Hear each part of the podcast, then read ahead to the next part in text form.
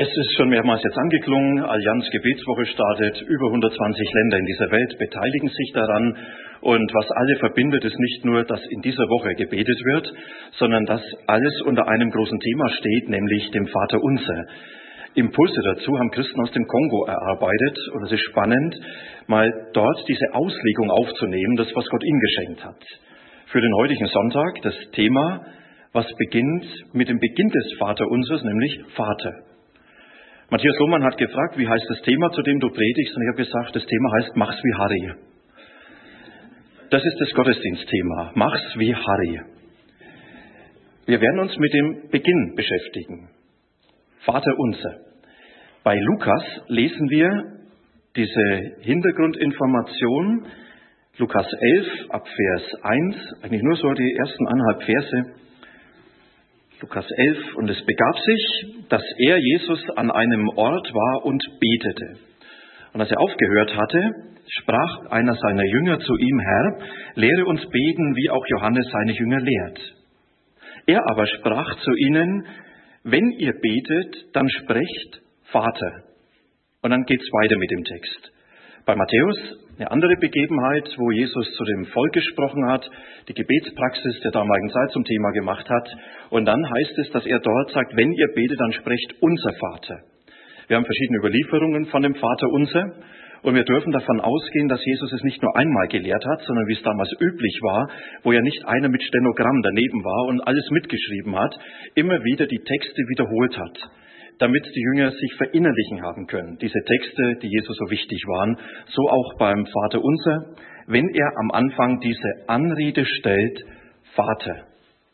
Was hat diese Anrede Vater aber jetzt mit Harry zu tun, wenn wir es machen sollen wie Harry? Dazu müssten Sie Harry kennenlernen. Und deswegen erzähle ich Ihnen ein bisschen. Zwei Dinge verbinden mich mit Harry. Er ist Bäcker, ich bin auch gelernter Bäcker, und er ist Franke, ich bin auch Franke. Ich habe ihn vor gefühlt 150 Jahren kennengelernt.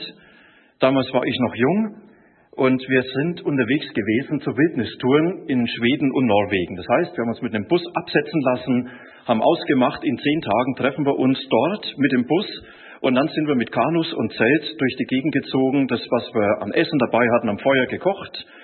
Holz war im Wald, Wasser war im See, Zelte hatten wir dabei. Und es war so richtig schön Survival. Also es hat eine irre Spaß gemacht und Harry war an einer Tour dabei. Und die Tour, die hat's in sich gehabt. Wir sind in die Kanus eingestiegen und es hat begonnen zu regnen. Wir sind losgepaddelt, es hat geregnet. Wir sind angekommen, so nach zwei, drei Stunden Paddeln, mehr wollten wir da gar nicht. Es hat immer noch geregnet. Dann hat man bei Regen im Wald irgendwelche geeignete Plätze gefunden. Und Wald ist kein gründlicher deutscher Wald, ja, wo ja die Bäume schon so in Recht und Glied stehen, sondern es war dort alles, ja, also, wie man sich halt vorstellt, ja, Wildnis. Und dann bei diesem Regen und nass Zelte aufbauen, vielleicht merken Sie, wie Spaß das macht. Dann war es allen kalt, es war zwar August, aber es war sehr, sehr kalt. Alle hatten Hunger und dann musste man mit nassem Holz Feuer machen. Und dann ging das so los. Die erste Nacht hat schön geregnet. Zweiter Tag, es hat weiter geregnet. Dritter Tag, es hat immer noch geregnet. Pausenlos. Und den Leuten stand es bis Oberkante Unterlippe. Ja, man merkt, also das gereizt sein, das nimmt zu. Und wir hatten immer mehr Leute, die sagen, Mensch, komm, ja, brechen wir ab.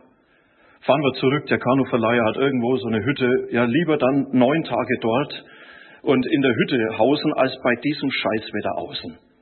Dann haben wir gesagt, wisst ihr was, wer Lust hat, wir treffen uns und beten miteinander waren einige der Jugendlichen, die sich dann mitgestellt haben, wir haben gebetet. Ich kann mich eigentlich an keines der Gebete mehr erinnern von diesen Jugendlichen, nur noch an Harry. Denn wir standen dort, haben gebetet, ja, und dann hat Harry angefangen zu beten. Also seither weiß ich, was ein Amokbeter ist. Ja. Harry stand dort und sagt Gott, was soll die Scheiße?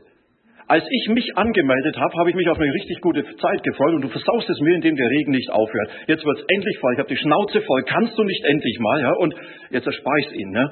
Also Harry ist zur Hochform aufgeladen. Der war geladen wie eine Panzerhaubitze. Das ist das einzige Gebet, was ich noch in Erinnerung habe.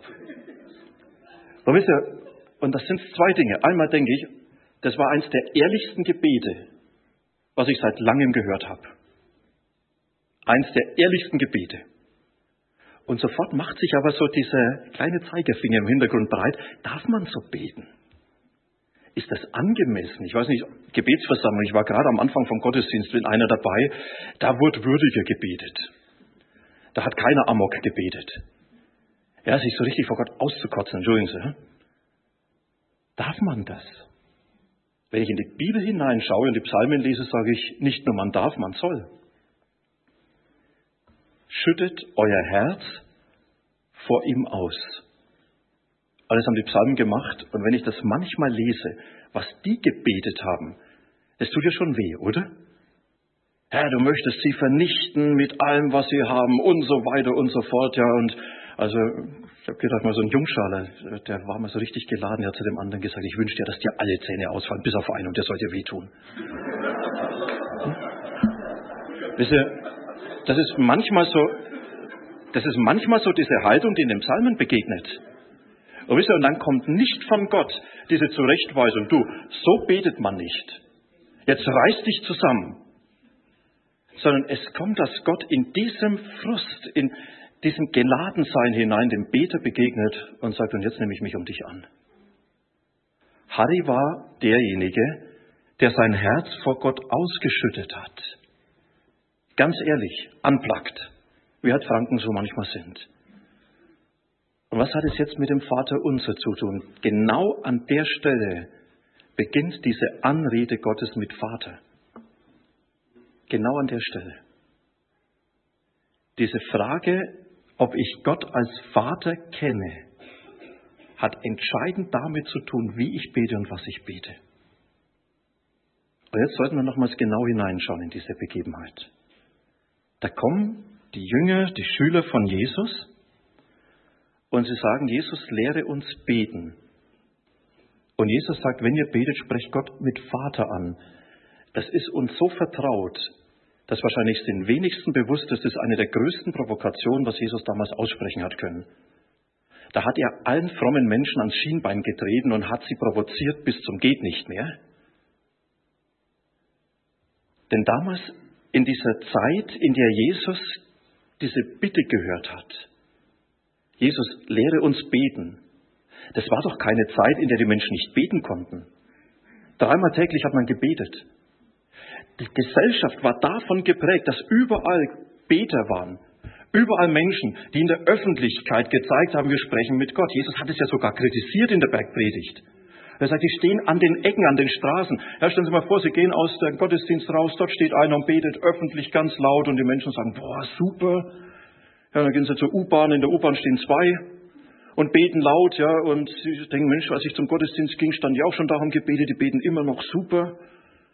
Ja, und alle haben Beifall gegeben. Ja, damals Gebet was Öffentliches. Gebet etwas, was ständig präsent war. Gebet etwas, womit auch die Jünger groß geworden sind. Ja, das hat Petrus in der Sonntagsschule gelernt. Und es hat Jakobus seine Mutter abends erklärt. Ja, wie ist es mit dem Beten? Ja, höre Israel. Wie ist es mit diesem regelmäßig Gott gegenüber sich zu äußern? Also die Frage, dass sie nicht beten haben können, steht nicht im Hintergrund. Sondern was die Jünger beobachtet haben, das ist, dass sie sehen, wenn Jesus betet, ist es anders, als wenn wir beten und wenn andere beten. Da eignet sich was. Da ist etwas, wonach wir uns sehnen. Das sind nicht nur Worte. Das ist nicht nur Gewohnheit, das ist nicht nur Tradition. Wenn Jesus betet, dann ereignet sich etwas, was den Alltag und das Leben berührt und was das Leben prägt. Und die sagen, genau das wollen wir.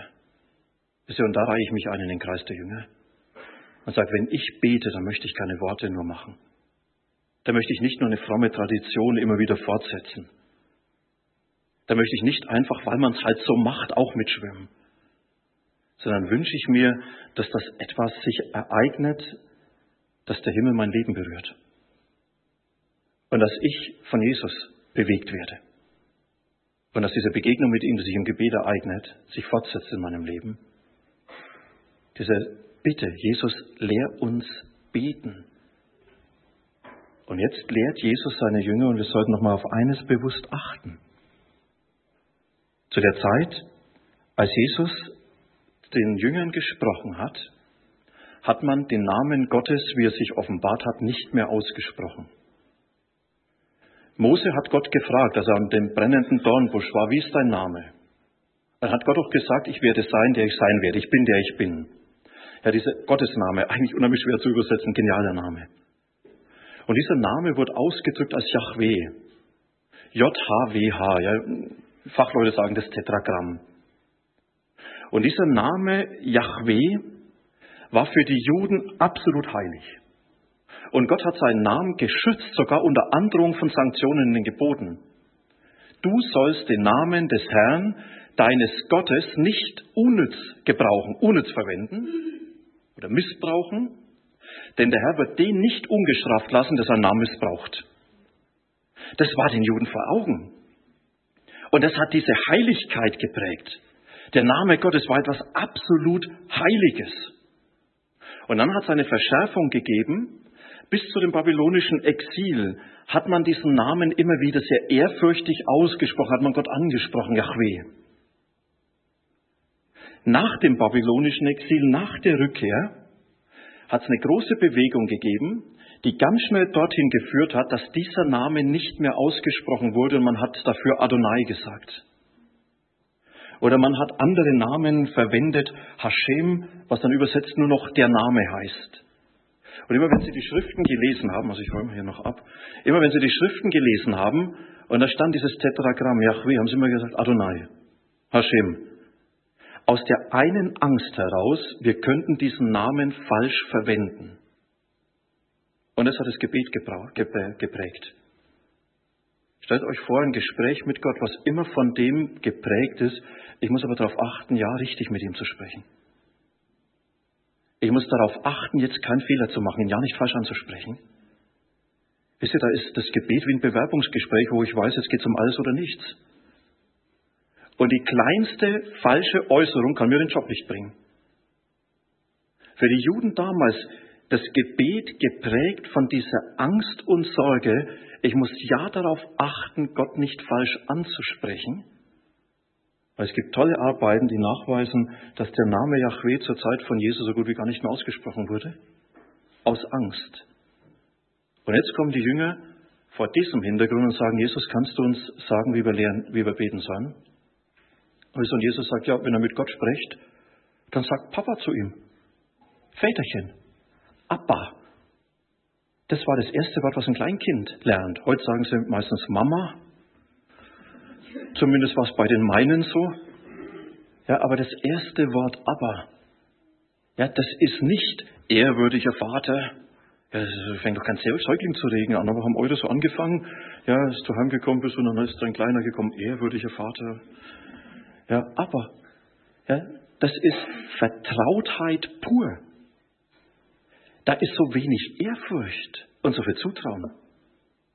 Da ist so wenig Distanz und ganz viel Nähe. In der Zeit, in der das Gebet von der Distanziertheit zu Gott geprägt war, heute, Gott, heute Jesus Gott so nah, der sagt, wenn ihr mit Gott sprecht, dann sagt einfach Papa zu ihm. Könnt ihr vorstellen, dass das provozierend war? Dass es den Leuten nicht einfach glatt runterging? Das war fremd, das war was ganz Neues. Das hat hinhören lassen. Und Jesus, er zeigt hier mit seinen Jüngern, wenn ihr betet, kommt es gar nicht zuerst darauf an, was ihr alles betet.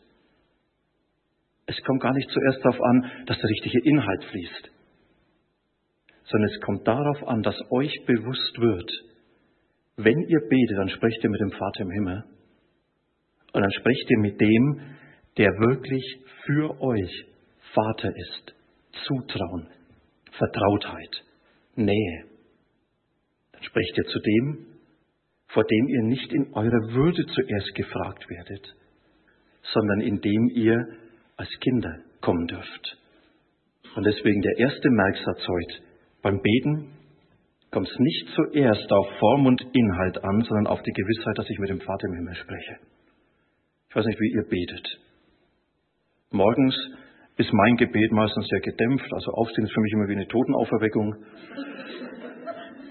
Manchmal hat man es dann eher, dass man sagt, na, bist du auch noch da, lieber Vater im Himmel? Ich weiß noch nicht, ob ich lebe und wie es mir geht. Das kann ich dir später sagen, wenn ich meinen Kaffee habe und so. Ja, wisst ihr, aber dann fängt man doch sofort an zu beten. Und ich sage, wenn ihr anfangt zu beten, macht euch doch erstmal bewusst, mit wem sprecht ihr. dass dieser Vater da so viel Nähe, so viel Zutrauen. Und dann könnt ihr mit ihm reden. Denn es ist doch entscheidend, mit wem ich spreche, für das, was ich danach sage, oder? Ich habe in den letzten Tagen immer wieder mit Regierungsstellen telefoniert und, und gesprochen. Ja, und ich habe mit meiner Frau gesprochen. Das passiert auch immer wieder mal. Mit den Regierungsstellen habe ich anders gesprochen als mit meiner Frau. Also, als dann die Sekretärin von Büro war, ne, da habe ich nicht gesagt, hallo Schatz. Und als hier Büro vom Oberbürgermeister, da sagt man auch nicht nach Hase, sondern da ist man sehr Frau Doktor und Frau so und so, ja. Mit wem ich rede, entscheide über das, wie ich rede. Jesus sagt, wenn ihr redet, ihr redet mit dem Vater im Himmel. Wie zeigt sich das in deinem Gebet? Wie zeigt sich dieses Zutrauen, diese Vertrautheit in deinem Gebet? Und als wenn Jesus wüsste, dass das mit dem Vater gar nicht so einfach ist, beschreibt er an vielen Stellen, wie dieser Vater ist. Und das ist unheimlich wichtig.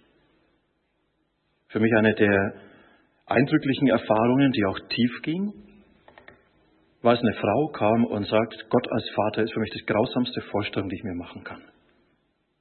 Das ist das, was mich am meisten abhält. Und dann sagt sie, ich wurde von meinem Vater gnadenlos missbraucht. Er war ein Tyrann. Und dann zu sagen, Gott ist Vater, verstehen Sie, was da aufbricht? Jetzt bin ich selber Vater. Und jetzt zu sagen, ihr lieben Kinder, schließt von mir auf den Vater im Himmel, würde ich nie machen. Da würde ich sagen, er ist zum Glück anders. Er ist ganz anders. Und vielleicht ist es für uns wichtig, immer wieder genau mal hinzuhören, wie hat Jesus denn den Vater beschrieben? Und damit auch Zerrbeter zu korrigieren. Wenn Jesus sagt, sagt zu Gott Vater, dann sagt er nicht, schließt von eurem Vater, den ihr erlebt habt, oder von dem Vatersein, das ihr selber erlebt, auf Gott. Er sagt, entrümpelt das Ganze und lasst euch Gott vor Augen malen, wie er wirklich ist.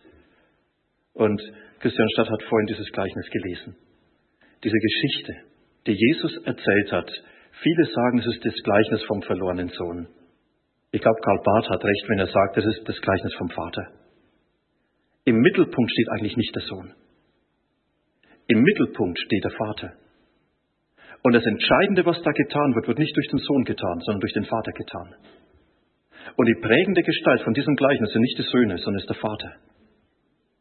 Und jetzt zu sagen, Eden, Beten ist wie in diesem Gleichnis beschrieben. Das Beten ist für mich wie das Nachhausekommen des Sohnes zum Vater. Das Beten ist dem Vater zu begegnen, wie der, den man als den Verlorenen bezeichnet. Und das Beten ist aber auch dieses distanzierte sich auseinandersetzen mit dem Vater wie der zweite Sohn. Der wird ja oft schnell hinten runtergefallen gelassen. Der sagt, Vater, für mich warst du nur immer ein erbarmungslos harter Mensch. Ich habe dir gedient, ich habe gemacht, ich habe gebuckelt, ja, und du hast nichts gehalten von dem, was du eigentlich sagst. Und auch das ist Beten vor dem Vater zu stehen und den Frust und die ganze Last auszuschütten, deswegen mach's wie Harry. Wisst ihr, Harry, der hat nicht gesagt, wie kann ich jetzt ehrfürchtig mit Gott zu stehen, sondern er hat gesagt, hier, ich möchte einfach mein Herz vor ihn ausschütten und ich weiß, Gott hält es aus. Und deswegen kann ich ihm alles sagen. Ich kann wie der verlorene Sohn nach Hause kommen und ich kann auch wie dieser mit Vorbehalten und Zweifel gegenüber dem Vater, den sich, den hinterfragenden Vater diesen Sohn vergleichen mit mir und sagen, das bin ich auch manchmal. Der Vater hält es aus. Und jetzt das Gleichnis dann mal zu lesen für unser Gebet. Wenn Gott der Vater ist, der in diesem Gleichnis beschrieben ist, was bedeutet es dann für mein Gebet? Ist das jetzt eine Anmaßung zu sagen, das machen wir schnell durch und dann haben wir alles erledigt?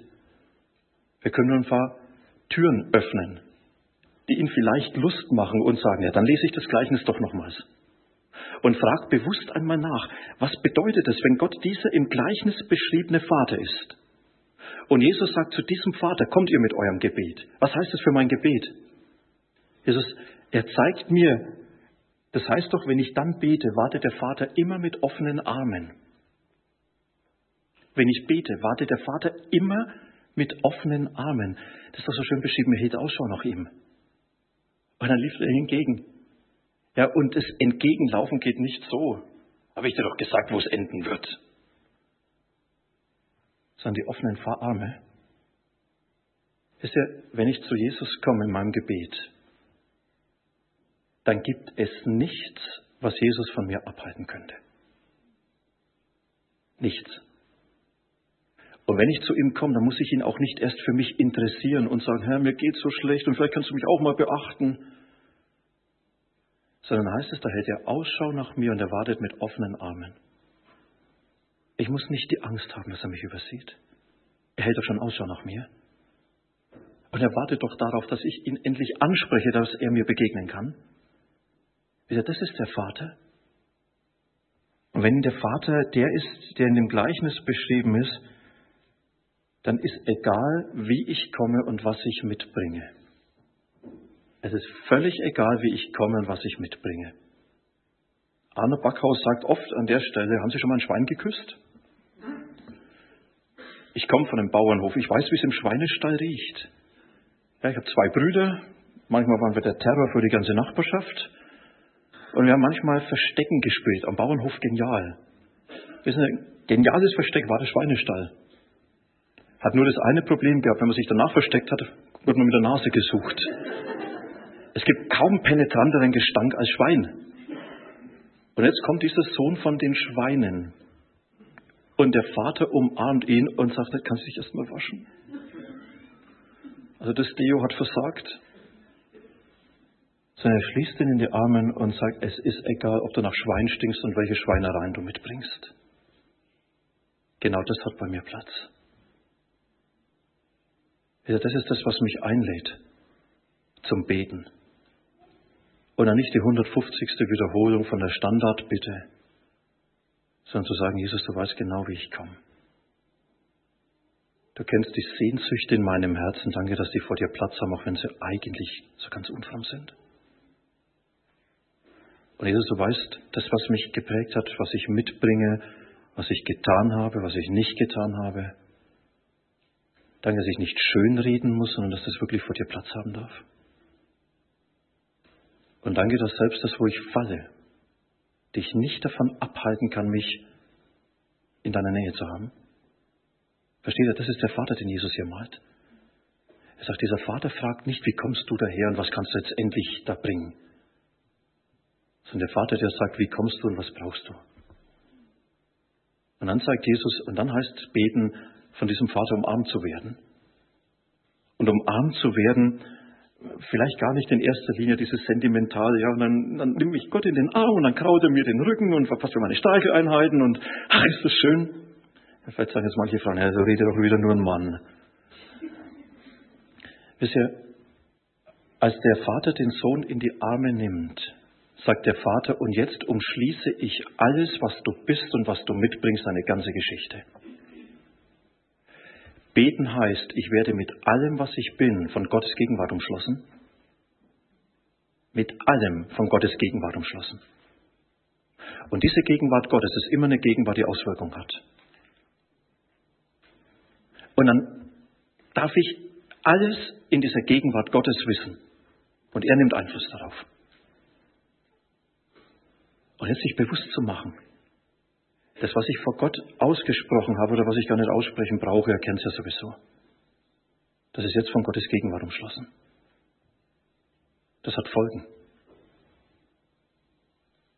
Und Jesus sagt, und dann heißt es beten, dass du immer den Dienst des Vaters an dir erfährst. Immer den Dienst des Vaters an dir. Der Sohn sagt, Vater, ich habe gesündigt, ich bin nicht mehr wert, mach mich zum Tagelöhner, Wisst ihr, Tagelöhner war der tiefste Stand. Damals hat es Sklaven gegeben, die waren viel besser als Tagelöhner. Sklaven waren diejenigen, die waren Eigentum des Herrn. Mit Eigentum ist man vorsichtig umgegangen. Es gibt Schriften, die sagen, wenn du eine gefährliche Arbeit hast, in der das Leben von dem Arbeiter in Gefahr ist, einem Tagelöhner, das schädigt wenigstens nicht dein Eigentum, wenn er ums Leben kommt. Der Sohn kommt nach Hause und sagt ganz unten, und der Vater sagt, egal was du bittest und was du willst, ich tue nicht, was du willst. Ich tue, was das Beste für dich ist.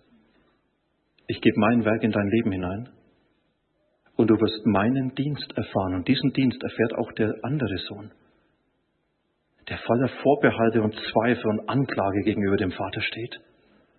Und der Vater sagt, ich lasse deine Anklage zu, die halte ich aus. Und ich ringe um dich. Und ich mache mich mit dir auf den Weg. Bis der Beten heißt, dass Jesus seinen Dienst an meinem Leben tut. Und von daher wird es kein Gebet geben, das wirkungslos ist. Kein Gebet. Sondern es stellt mich in die Gegenwart des Vaters, der mit offenen Armen wartet, bei dem alles Raum hat, was ich bringe, der alles in seine Gegenwart einschließt und er dann beginnt, mir dort mit seinem Dienst zu begegnen. Ihr sagt, das ist der Vater, mit dem ihr redet.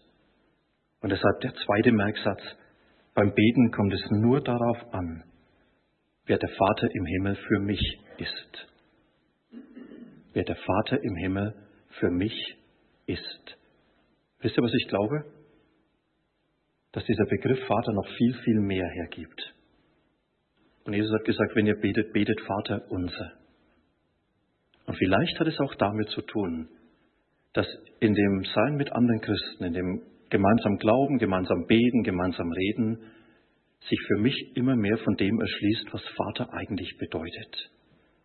Dass durch den anderen der Vater im Himmel sich mir immer wieder neu zeigt. Und vielleicht auch deshalb, dann sagt doch Vater unser. Geht gemeinsam zu dem Vater, damit ihr gemeinsam diesem Vater begegnen, kennen und vertrauen lernen könnt. Vater. Jesus hat seinen Jüngern in einzigartiger Weise diesen Vaterbegriff vor Augen gemalt. Für das Beten. Und ich bin Ihnen unendlich dankbar für diese Erinnerung, bevor es in die Inhalte geht. Er sagt, mach dir bewusst, mit wem du sprichst. Und mit ihm dürfen wir jetzt sprechen und das wollen wir tun. Wir wollen mit dem Vater reden. Vater im Himmel, ich danke dir, dass wir mit dir sprechen dürfen vertrauensvoll und nicht distanziert. Und ich danke dir, dass wir vor dir sein dürfen, ganz ehrlich, ohne beschönigen zu müssen, ohne irgendetwas zeigen zu müssen, was deine Aufmerksamkeit und deine Zuwendung zu uns bedingen soll. Ich danke, dass wir einfach kommen dürfen und dass du schon lange darauf wartest, uns zu begegnen. Und so stehen wir vor dir der du für uns ganz persönlich Vater sein willst. Und lädst uns ein, jetzt in deiner Gegenwart zu sein, mit dem, was wir sind, mit unserer Geschichte, mit unseren Sehnsüchten und Erfahrungen, mit dem, worauf wir so stolz sind, mit unseren Fragen und Zweifeln. Danke, dass das alles in deiner Gegenwart sein darf. Danke, dass du das in deiner Gegenwart einschließt. Dass du in dem jetzt gegenwärtig bist. Und dass du uns nicht damit alleine lässt, sondern dass du dich darum annimmst. Um uns und um das, was wir mitbringen. Und du bist am Handeln. Du tust dein Werk in uns und mit uns und für uns. Und wir sehen uns danach, Jesus, dass sich das immer wieder ereignet. So ganz konkret, erfahrbar. Und wir sehen uns danach, dass unser Gebet diese Begegnung mit dir immer wieder wird, in der wir ankommen können und erleben, wie du dein Werk tust. Danke, dass du mit uns bist. Danke, dass du dort, wo wir sind, lange schon gegenwärtig bist. Und danke, dass du Vater bist. Und wenn wir in den Alltag hinausgehen, dann beten wir, dass du dieser Vater für uns bleibst dass du mit deiner Fürsorge über unserem Leben stehst und dass du dich uns zuwendest. Und wir beten, dass du uns segnest und dass du uns beschützt. Herr, lass deine Gnade über unserem Leben aufleuchten. Wende dich uns zu und zeig, dass du es gnädig mit uns meinst. Und regier du in uns und über uns mit deinem Frieden, den du als Vater im Himmel für uns bereit hast. Amen. Und jetzt heißt es, geh unter der Gnade, geh mit Gottes Segen. Das ist nicht nur der Rausschmeißer, sondern wie so ein Sendungswort, wo man sagt, jetzt können wir gemeinsam das uns nochmals auch bewusst machen. Wenn wir gehen, dann gehen wir unter dem Ja des Vaters im Himmel, geh unter der Gnade, geh mit Gottes Segen. Stehen wir auf dazu. Gut.